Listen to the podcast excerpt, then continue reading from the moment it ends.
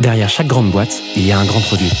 Derrière chaque grand produit, il y a des gens talentueux, passionnés et ambitieux. Oh, that's music to my ears. On les appelle Product Manager, CPO ou Product Leader. Oh, yes, yes. Quel que soit leur titre, ils ont tous la même mission. Devenir la clé de voûte de leur entreprise à la croisée du design, du business et de la tech pour créer les futurs produits indispensables de demain. Well, that's excellent.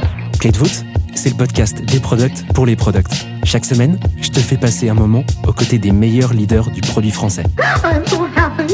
Avec une mission, te livrer tous leurs secrets, méthodes et apprentissages pour devenir toi aussi la clé de voûte de ton entreprise. You know what? I like that idea. Ce podcast est rendu possible par Stellar, un accompagnement que j'ai lancé pour aider les products qui veulent propulser leur carrière. Oh, what's gonna happen to me? Que tu réfléchisses à ta prochaine aventure ou que tu veuilles décupler ta progression, notre équipe et nos mentors sont à tes côtés et t'accompagnent à travers des programmes sur mesure. No.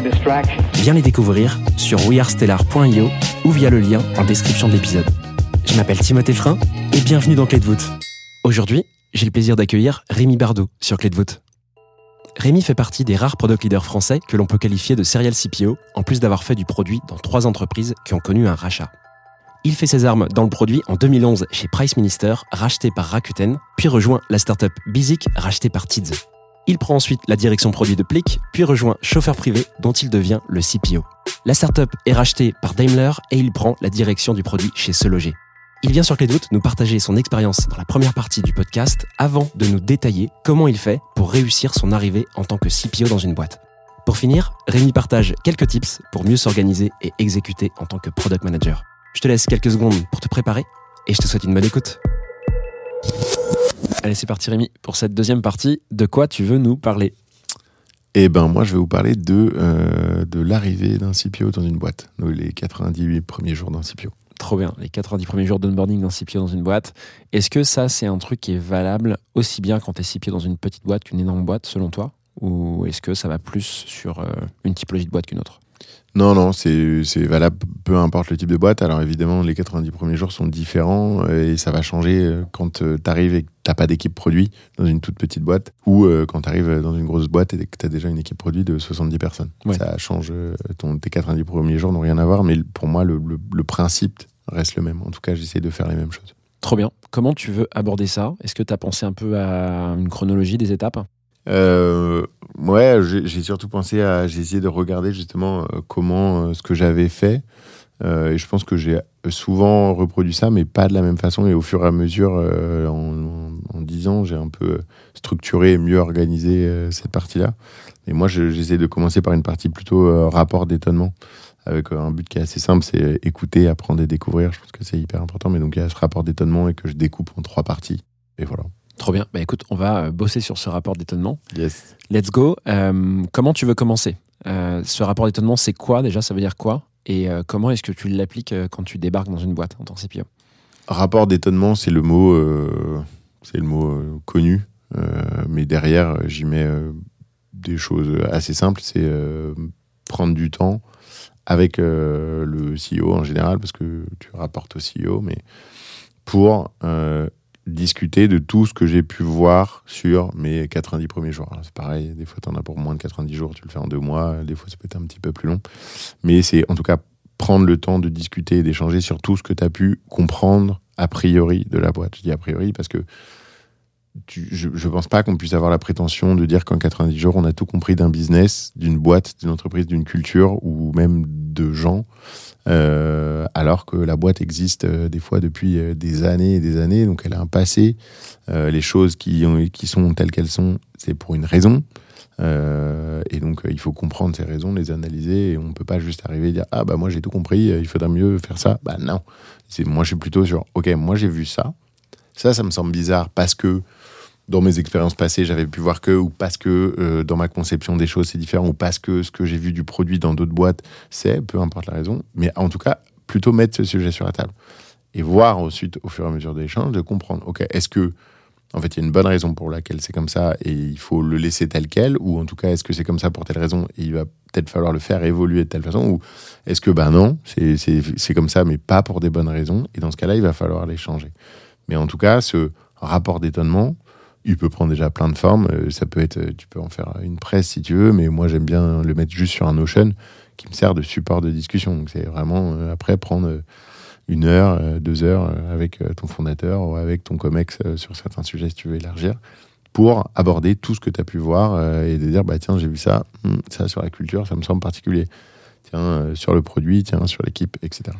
Est-ce que tu suis une démarche pour ça C'est-à-dire que le rapport d'étonnement, premier jour où tu débarques dans la boîte, tu programmes directement euh, un échange avec euh, les cofondateurs Ou est-ce que tu prends un peu de temps, justement, pour euh, bah, sentir un peu ce qui se passe, interviewer des gens et ensuite construire ce rapport d'étonnement? Comment il est fait Non, je, prends vraiment le temps. Je alors évidemment, tu les cofondateurs, tu les vois dès le début, mais en tout cas, je leur fais pas le rapport d'étonnement dès le début. Euh, il, peut s'étaler vraiment sur un peu de temps parce que le temps que tu comprennes, il y a des choses que tu vas très très vite voir. Euh, il y en a d'autres que tu vas mettre un peu plus de temps à voir, à déceler. Tu vas avoir des signaux faibles et c'est ces signaux faibles que tu vas pouvoir aller creuser. Par exemple, dans ce rapport euh, d'étonnement, moi, j'essaie de participer à un maximum de stand-up des équipes tech. Mais donc, euh, quand tu es dans une boîte où tu as plus de 10 équipes tech, si tu veux arriver à en faire un ou deux par semaine, que tu essayes de te libérer, même si tu en fais un tous les jours, le temps que tu tournes, le temps que tu arrives à avoir fait 5 ou 10 stand-up par équipe, ça te prend du temps. Et Un mois et demi, quoi. pour moi, c'est important parce que c'est dans ces échanges-là, dans ces moments-là, que tu vas déjà euh, euh, apprendre le lexique euh, de la boîte. Euh, c'est quoi le nom des microservices, c'est quoi ces trucs-là, et qui fait que tu vas être aussi plus mêlé dans le, dans le produit directement. Et que tu vas déceler tout un tas de choses de, sur euh, les moyens de discussion, sur les échanges, sur les process produits qui sont mis en place, sur la culture euh, qui est à l'intérieur.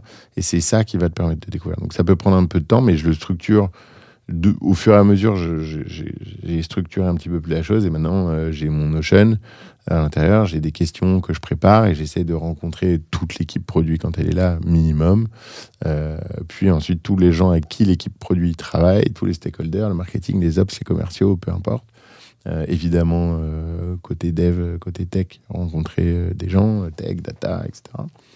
Euh, et évidemment, ton COMEX. Une fois que tu as vu tous ces gens-là, que tu as participé à un certain nombre d'éléments de vie de la boîte, que tu as pu poser euh, beaucoup de questions, etc., bah, à partir de ça, au fur et à mesure, se construit cette espèce de rapport d'étonnement. Donc j'ai une première phase où je le construis, j'ai une phase suivante où je le, je le, je l'analyse, c'est-à-dire que je vois tout ce que j'ai noté, je le mets en forme, j'essaye de regrouper. Il y a plein de choses qui retombent sous le même thème, donc les regrouper euh, sous un même thème et essayer de trouver des points d'action. Et pas forcément les mettre en place tout de suite les points d'action, mais en tout cas se dire bon bah voilà j'ai tel thème dans telle euh, catégorie. Euh, je pense que le, le point d'action à mon avis pour le faire évoluer ça devrait être celui-là et on pourrait on pourrait euh, faire que telle personne pourrait être honneur de cette partie-là. Est-ce que c'est nous au produit? Est-ce que c'est côté marketing? Est-ce que c'est euh, ailleurs? Et se le répartir comme ça. Hyper intéressant. Le script que tu utilises pour euh, ces fameux. Tu, tu parlais de questions que tu notais Ouais. sur le rapport d'étonnement. Est-ce que c'est un script qui est un peu universel et que tu fais, euh, que tu fais évoluer un tout petit peu, pas du tout, euh, en fonction des boîtes? Ou est-ce que vraiment c'est un nouveau script à chaque boîte que tu as fait toi? Je sais pas si d'ailleurs tu le fais depuis longtemps, ce, rapport d'étonnement, ce qui t'a fallu peut-être un peu de bouteille avant de pouvoir le. Ouais. Euh, Il y a deux questions, désolé. non, non, t'inquiète. Je le fais pas depuis très longtemps. Euh, en fait, je pense que j'ai toujours fait cette phase de rapport d'étonnement, mais je l'ai structuré, exactement. Et le fait de l'avoir structuré autant, euh, c'est assez récent. Et je, donc, je l'ai pas fait dans, déjà, j'ai pas fait des dizaines de boîtes, mais euh, je l'ai pas fait dans énormément de boîtes sous, cette, for- sous ce format très structuré. Les questions, il y a, il y a beaucoup de questions très génériques qui sont juste comprendre les gens, hein, savoir d'où ils viennent, leur background, où ils veulent aller. Tu as des questions euh, particulièrement. euh, moi, j'ai, en fait, euh, en les posant et en ayant la réponse, j'ai, adoré ces questions-là. Parce qu'elles te permettent de comprendre plein de choses. Par exemple, tu as une question qui est quand tu arrives dans une boîte et que tu pas le premier fondateur, enfin, fondateur, que tu pas le premier product, et encore même à ce moment-là, ça s'adapte et dire bon, bah, avant, tu avais un manager qui n'était pas moi. Qu'est-ce que faisait ce manager et que tu veux absolument que je continue de faire? Et c'est important parce qu'il y a des choses qui se passent très bien avec les managers d'avant et d'être sûr de, de, voir si on a envie d'a- d'assurer cette euh, continuité. Il y a des choses qu'ils vont vouloir peut-être pas pouvoir faire, mais en tout cas d'avoir cette réponse-là. Et à l'inverse, ton manager d'avant, est-ce qu'il y a des choses qu'il faisait que tu n'as pas du tout envie que je fasse? Et c'est pareil, tu apprends des choses et tu dis Ah ouais, il, allait faire du micromanagement sur ce truc-là et ça, c'était chiant que tel truc. euh, ok, tu le prends en compte et ça t'aide. Et moi, j'ai toujours. euh, euh, quand, je pose ces questions-là, je me dis toujours, tiens, qu'est-ce que répondraient les anciennes, les, personnes que j'ai pu manager dans les équipes? Et ça te permet de dire, tiens, je pense qu'ils répondent ça. Moi, je leur pose la question souvent quand je pars, donc j'ai déjà des éléments, mais ça te permet d'apprendre aussi sur toi-même et de voir ce que tu peux faire évoluer dessus. Mais euh, voilà, il y a une partie des questions très génériques, une partie des questions qui sont adaptées vraiment à la boîte, pure sur, selon toi, quel est l'objectif principal de la boîte? Très important parce qu'en fait, euh, ça te permet de savoir s'il y a une vision produit établie. Si tu demandes en général euh, aux fondateurs, ils vont te dire que oui. Si tu demandes à 20 personnes et que tu as euh, 12 trucs différents, tu te rends compte que non. En fait, des fois, c'est juste qu'elle est un petit peu. Tout le monde va à peu près dans la même direction, mais c'est juste qu'il y en a, ils mettent l'objectif sur euh, un KPI et d'autres sur d'autres KPI, etc. Mais ça te permet en tout cas de structurer là-dessus et d'avoir des informations sur la culture, sur beaucoup de choses. C'est hyper cool, t'anticipes vraiment la, la continuité et tu fais en sorte que à la fois le produit avance, mais aussi que les équipes, euh, bah, ça continue de bien se passer, ou ça se passe mieux, plutôt que l'inverse, parce qu'il y a aussi des CPO qui débarquent et la culture est tellement en décalage avec euh, celle de la boîte, je veux dire la culture du CPO, que euh, ça peut créer des, des frictions. Enfin, moi j'en vois tout le temps, hein, des CPO Ouais. qui, qui partent très vite euh, ou autre, et c'est normal quoi. Euh, juste sur ce, ce rapport d'étonnement là, donc tu disais que tu faisais un peu de. Tu étais présent à des stand-up par exemple. Est-ce que tu es actif ou est-ce que tu es un peu en shadow, enfin en passif euh, sur ces stand-up? Passif. T'es dans Sur- l'observation. Sur les stand-up, je suis vraiment passif. euh, je- je- J'essaie de très peu parler. Ce que je fais, c'est que plutôt je note et qu'à la fin, euh, soit je vais voir euh, le PO ou le PM euh, s'il est là, soit les devs ou peu importe. Je leur dis, tiens, vous avez parlé de ça, c'est quoi ce truc? Ah, bah ça, c'est le microservice qui fait souvent des noms de microservices pas forcément les plus évidents. Ah, ok, c'était parti, tiens, vous avez parlé de ça, pourquoi? Ou tiens, ce truc, je comprends pas, ça fait une semaine que j'en entends parler, pourquoi ça traîne? Et tu vas plutôt poser des questions. Mais pendant, le but, c'est de pas perturber. Et au global, je trouve que dans les 90 premiers jours, il faut vraiment être dans une attitude d'écoute, d'apprentissage, de découvrir, moins dans OK, il faut faire comme ça, OK, il faut changer les choses. Parce que ça peut être compliqué et on arrive dans une entreprise, donc il faut aussi que les gens euh, nous découvrent euh, et que, que- qu'on mette les choses en place euh, ensemble. Et en plus de ça, je trouve que le CPO, il doit être la personne qui représente la disponibilité et l'écoute. Euh, parce que besoin, l'équipe produit a besoin d'être identifiée comme l'équipe qu'on va voir quand on a une idée, quand on a un utilisateur qui nous remonte quelque chose, quand on a un feedback, quand soi-même on a testé euh, l'app et qu'on a eu un problème ou le site ou peu importe. Il faut que tous les gens de la boîte aient ce réflexe-là. Donc toi, il faut que tu montres, il faut que tu l'incarnes parce que tu es une incarnation de cette équipe-là que tu à l'écoute, que quand on vient de voir, euh, t'envoies pas bouler les gens ou on dit pas non, c'est de la merde. Euh, non, bah attends, si tu le dis, il y a une raison. Euh, on peut ne pas être d'accord, ça peut ne pas être lié à nos objectifs ou c'est peut-être euh, pas, pas prioritaire, peu importe, tu, tu peux en discuter et l'expliquer, mais en tout cas, il faut que tu sois celui qui reçoit, qui analyse, qui essaye de comprendre et qui ensuite en fait quelque chose, le priorise, le priorise pas et explique pourquoi, mais c'est important. Donc, dans ces 90 premiers jours, pour moi, tu es dans une attitude plus passive, en tout cas euh, vis-à-vis de, toute la boîte. Quand tu participes au stand-up, euh, c'était la question. Tu vas être dans des parties un peu plus actives au fur et à mesure. Par exemple, avec les gens de ton équipe, tu vas pouvoir commencer à être euh, dans de la- plus de l'actif pour les aiguiller, les diriger, leur donner des directions, les accompagner sur des choses à faire. Pareil avec ton COMEX, où pour le coup, tu peux être plutôt dans l'action très très tôt et être tout de suite sur la mise en place de certaines choses. Hyper cool. Et, toi, tel que tu l'as fait, c'était toujours bien reçu d'être dans une attitude à peu près passive les trois premiers mois euh, et de dire bah, j'ai besoin de ça en fait pour, euh, pour pouvoir passer, euh, mettre en place des choses derrière plutôt que de passer euh, directement à l'action parce que j'imagine qu'il y a des, des cofondateurs qui vont vouloir directement que tu, euh, tu, vois, que tu montres un peu que euh, été, tu coûtes cher, tu as été embauché, il faut aller vite, euh, il faut que tu changes les choses, que tu révolutionnes la terre entière. La vérité, c'est que c'est pas toujours très efficace parce que d'une part, les équipes, il faut qu'elles s'habituent à toi. Elles ont toujours peur du, du grand méchant loup qui va arriver et qui va tout casser. Euh, toi, ça n'a jamais été un, un problème dans tes boîtes euh, Euh, pas un problème, euh, mais euh, effectivement, c'est un- c'est- c'est- c'est- c'est- c'est une question que tu peux avoir. C'est mieux de l'aborder directement dans l'entretien, hein, dans ce que tu attends. D'ailleurs, chez ce loger, dans mon euh, case d'entretien, il y avait mes 90 premiers jours. Et donc, Ah, on me demandait, OK, qu'est-ce que tu vas faire dans tes 90 premiers jours? Euh, donc un problème non, mais euh, en tout cas euh, se mettre d'accord parce qu'effectivement le problème il n'est pas avec l'équipe produit parce que les gens de ton équipe ils le comprennent et ils sont plutôt même contents de ça. C'est-à-dire qu'ils voient que tu comprends et au moment où tu entres dans l'action, t'es déjà plus légitime parce que tu connais mieux, tu comprends mieux, tu as parlé à des utilisateurs, tu as, analysé la vision produit, tu as analysé le marché, tu as analysé beaucoup de choses. Si tu arrives et que tu dis non, faites comme ça, mais qu'en fait, tu, tu, tu sais pas pourquoi, ah, c'est différent. Après, si tu arrives, j'en sais rien, tu bossais chez Deezer, euh, enfin tu bossais chez Spotify et tu arrives chez Deezer, bon, bah, Tu connais un peu le produit déjà. Ouais, tu vas peut-être sans doute pouvoir plus être dans l'action. Moi, dans- je crois que ça m'est jamais arrivé de. J'ai switché de, de, de marché sujet. à chaque fois euh, de manière assez importante, euh, de euh, la musique euh, au social, au travel, enfin au VTC, euh, puis à l'immobilier, des trucs qui n'ont rien à voir, donc c'est compliqué. Tu arrives dans l'immobilier, non, non, il faut faire ça. Attends, ce que tu as fait pour des VTC euh, dans l'immobilier, ça marche pas pareil. Les clients, ils sont pas pareils. euh, nos, nos, nos, utilisateurs, ils attendent pas la même chose, ils viennent pas pour le même besoin, ils ont pas le même timing, etc. Euh, mais euh, effectivement, ça, ça, vaut le coup de se mettre d'accord. Et avec l'équipe produit, je pense que ça ne pose pas de problème. Avec les équipes, des fois, qui est à côté, ça peut être pas poser problème encore une fois, mais ça peut être un sujet de discussion parce que tu peux avoir euh, un marketing ou euh, des commerciaux qui disent Ah, c'est cool, t'es arrivé, euh, bon, euh, la roadmap, il faut la changer. Bah, ok, je vais pouvoir te donner mon avis, vais pouvoir essayer de l'analyser, je vais pouvoir essayer de la comprendre.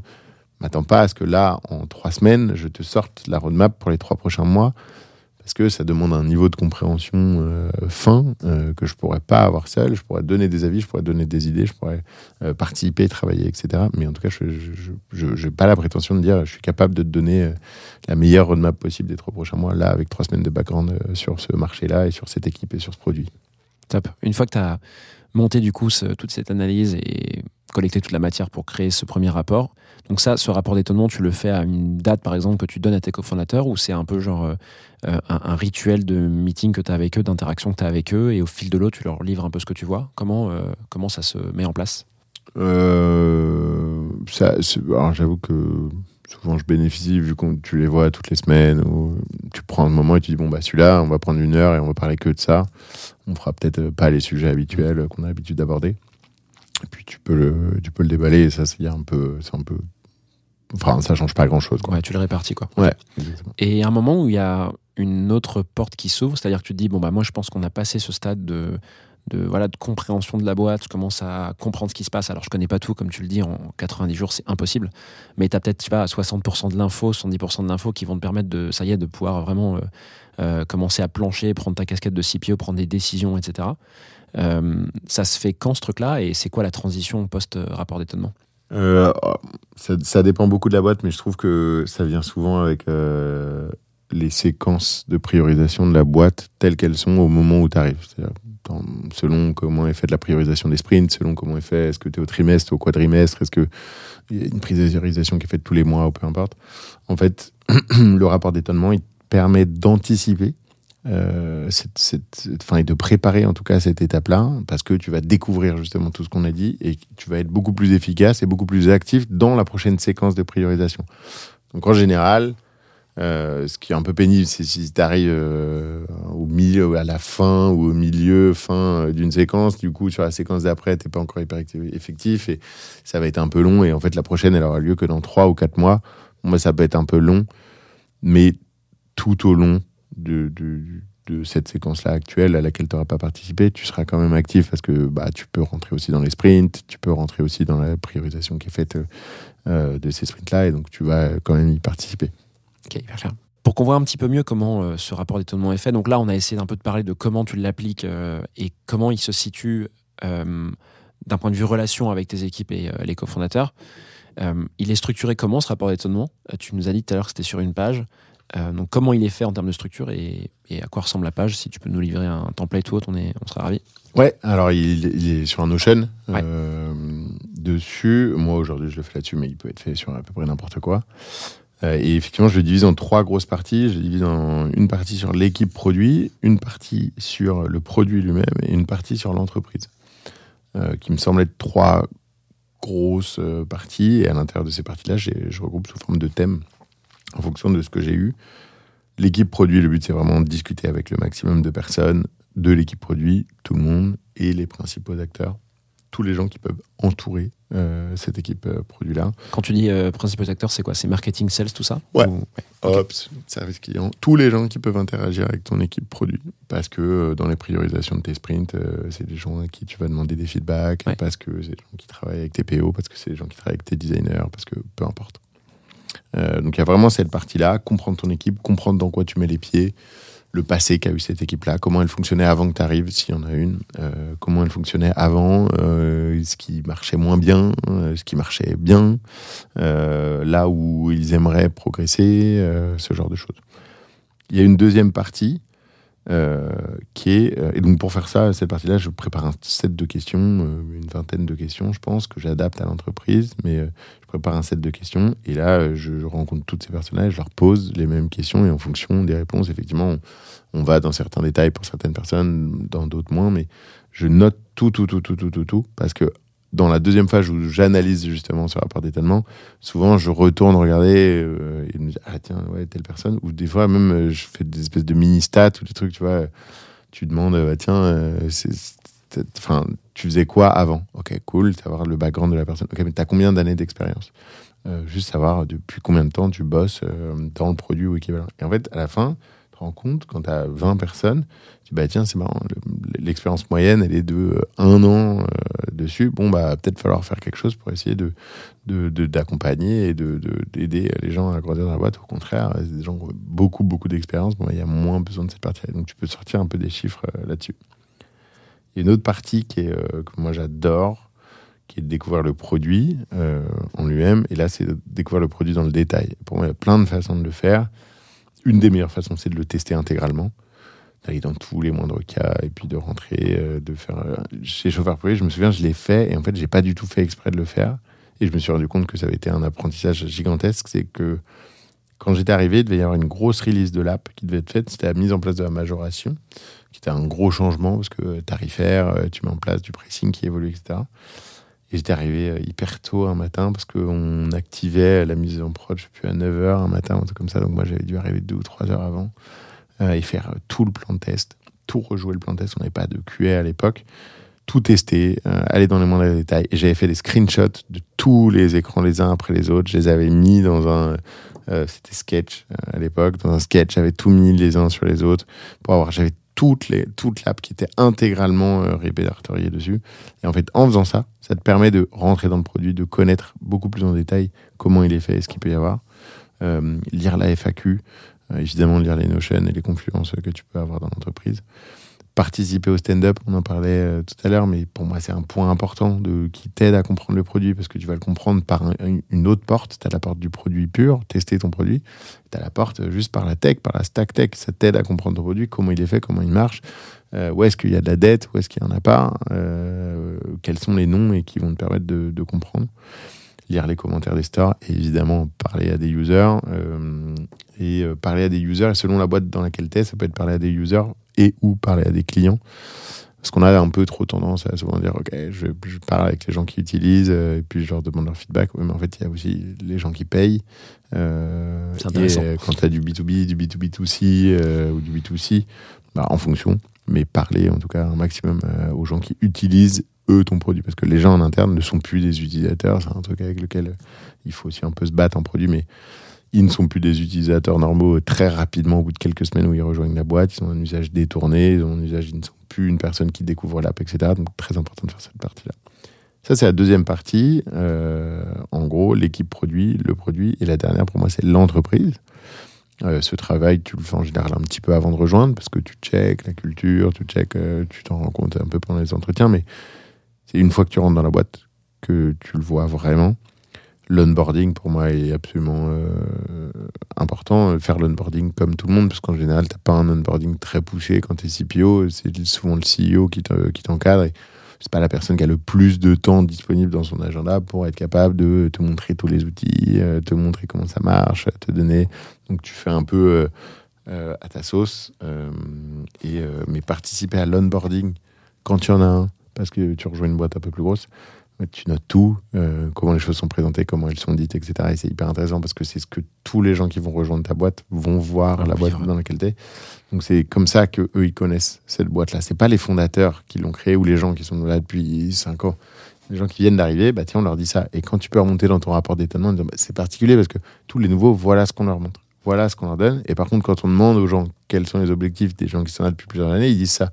C'est déjà pas aligné entre les gens qui viennent d'arriver et les gens qui sont là depuis longtemps. Il y a peut-être un problème. Avec ce biais en plus que toi, tu es onboardé en tant que CPO, donc on pourrait croire que soit ils ont rien à te montrer parce qu'ils ont un peu peur, soit à l'inverse, ils en font des caisses parce que t'es CPO, t'es pas euh, la personne lambda. Forcément, c'est un peu biaisé. Quand tu as des onboarding en one-one, oui, c'est un peu biaisé. Et tu, tu peux avoir des réponses que peut-être les autres n'auront pas. C'est intéressant de Euh, voir quand même euh, ce qu'ils font. ouais.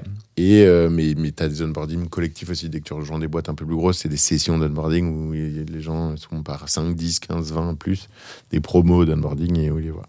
Mais moi, je, je, je- ça, c'est pas dans les 90 jours pour le coup, mais c'est un truc que j'essaye de faire qui marche plus ou moins bien pour être honnête. J'ai- J'aimerais que ça marche beaucoup plus que ça, mais j'ai pas encore réussi à le faire marcher très bien.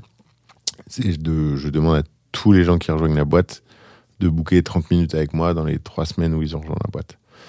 Euh, Tout le monde. Ouais, alors, modulo la taille de la boîte, encore une fois, si tu rejoins un groupe de 10 000 personnes, on est d'accord que c'est strictement impossible, mais quand tu Mm. rejoins des, des plus petites boîtes, des scale-up, euh, euh, tu peux encore le faire, ou en tout cas réduire un certain nombre de gens. Mais pour moi, c'est important parce que c'est c'est plutôt connaître leur passé, ça marche bien dans du B2C, euh, d'usage avec le produit, euh, et de savoir ce qu'ils pensent du produit avant qu'il soit totalement biaisé. Euh, et donc, je leur pose des questions, en gros, euh, ce qu'ils aiment sur notre produit, ce qu'ils aiment pas, ce qui changerait, ce que pensent euh, leurs amis du produit, etc. Le but étant de regrouper un maximum de feedback par les gens qui nous rejoignent, qui sont encore débiaisés de Mhm. tout ce qu'ils vont pouvoir connaître euh, en ayant rejoint l'entreprise. Euh, et voilà. Et du coup, ça, c'est- enfin, en tout cas, c'est ces trois grosses parties qui construisent ce rapport d'étonnement, qui vont être l'équipe produit, le produit en lui-même et l'entreprise. Est-ce que ça t'arrive, euh, une fois que tu as fait, je sais pas, un an, un an et demi dans la boîte, que tu as passé cette phase de 90 jours, de revenir sur ce rapport parce que tu as besoin de comparer des notes que tu avais faites au début, peut-être euh, noter de la progression, de l'évolution, ou est-ce que c'est pas une pratique que tu as mise en place euh? Non, alors ça, je ne l'ai pas fait. Par contre, euh, au fur et à mesure, après, j'ai d'autres docs euh, où je vais noter euh, tout ce que j'entends. Et là, je reviens dessus. Mais pas dans ce rapport euh, d'étonnement-là. Le but, c'est que le rapport d'étonnement, c'est euh, c'est un peu la transition, mais ce rapport d'étonnement, il te permet d'amorcer sereinement de la phase suivante, qui va être justement de euh, soit de rejoindre la prochaine séquence de priorisation, si tu as la priorisation du prochain quarter qui peut arriver, soit définir la stratégie produit, la vision produit. Parce que quand tu rejoins une boîte, tu as aussi souvent une attente qui est mise de dire, OK, bah, tu définis la vision produit, où est-ce qu'on doit aller, pourquoi on doit le faire, etc. Ce qui est assez souvent le cas. Et en fait, cette partie analyse, elle te permet d'aller vers cette phase-là parce que tu as mieux compris l'entreprise, tu as mieux compris ton produit, tu as mieux compris ton équipe produit. Et donc, tu es capable de mieux définir et de définir euh, cette euh, stratégie produit. Donc là, tu vas la définir. Donc en gros, pour moi, ça, ce rapport d'étonnement, il, il doit, il permet d'être converti en une liste d'items et d'actions que tu peux faire. Un de ces items, c'est construire la vision produit, la stratégie produit euh, de l'entreprise que tu as rejoint. Euh, mais euh, tu peux avoir plein d'autres items beaucoup plus petits sur des, des- des petites, des petits points d'action, des petites choses à changer. Et c'est plutôt là-dessus que je vais retourner voir. Mais ça, je vais la- l'alimenter en permanence. C'est pas juste pendant le rapport d'étonnement où je l'alimente, c'est juste il permet de, le construire. Puis ensuite, tu vas l'alimenter au fur et à mesure. Et puis au bout de six mois, ah bah tiens, tel truc qui va pas, hop, tu le mets dedans. On n'a pas le temps de s'en occuper tout de suite ou c'est pas la prio, mais il faudra qu'on se mette sur euh, l'onboarding, euh, j'en sais rien, des designers, euh, parce qu'il faut qu'on l'améliore. On peut faire des choses où on a vu que dans telle boîte, il faisait un super truc et ça peut être top de faire ça. Bah, tu reviendras plus tard dessus, mais il est noté là et tu sais que c'est un item qu'il faut que tu prennes. Voilà, j'espère que cet épisode t'a plu. I have everything here. Si c'est le cas, tu peux me soutenir de deux façons. Laisser 5 étoiles sur Apple Podcast ou Spotify et un petit commentaire, ou partager cet épisode à une personne de ton entourage. Oh, yes, yes. Je te remercie vraiment pour tes retours. C'est grâce à toi que j'améliore Clé de voûte pour le rendre utile à ton quotidien. Darling, this trip's an inspiration. N'oublie pas, si tu réfléchis à ta prochaine aventure ou à décupler ta progression, nous avons l'accompagnement qu'il te faut sur wearestellar.io. Well, that's excellent. Je te donne rendez-vous la semaine prochaine pour un tout nouvel épisode riche en contenu actionnable. À très vite I'm so happy.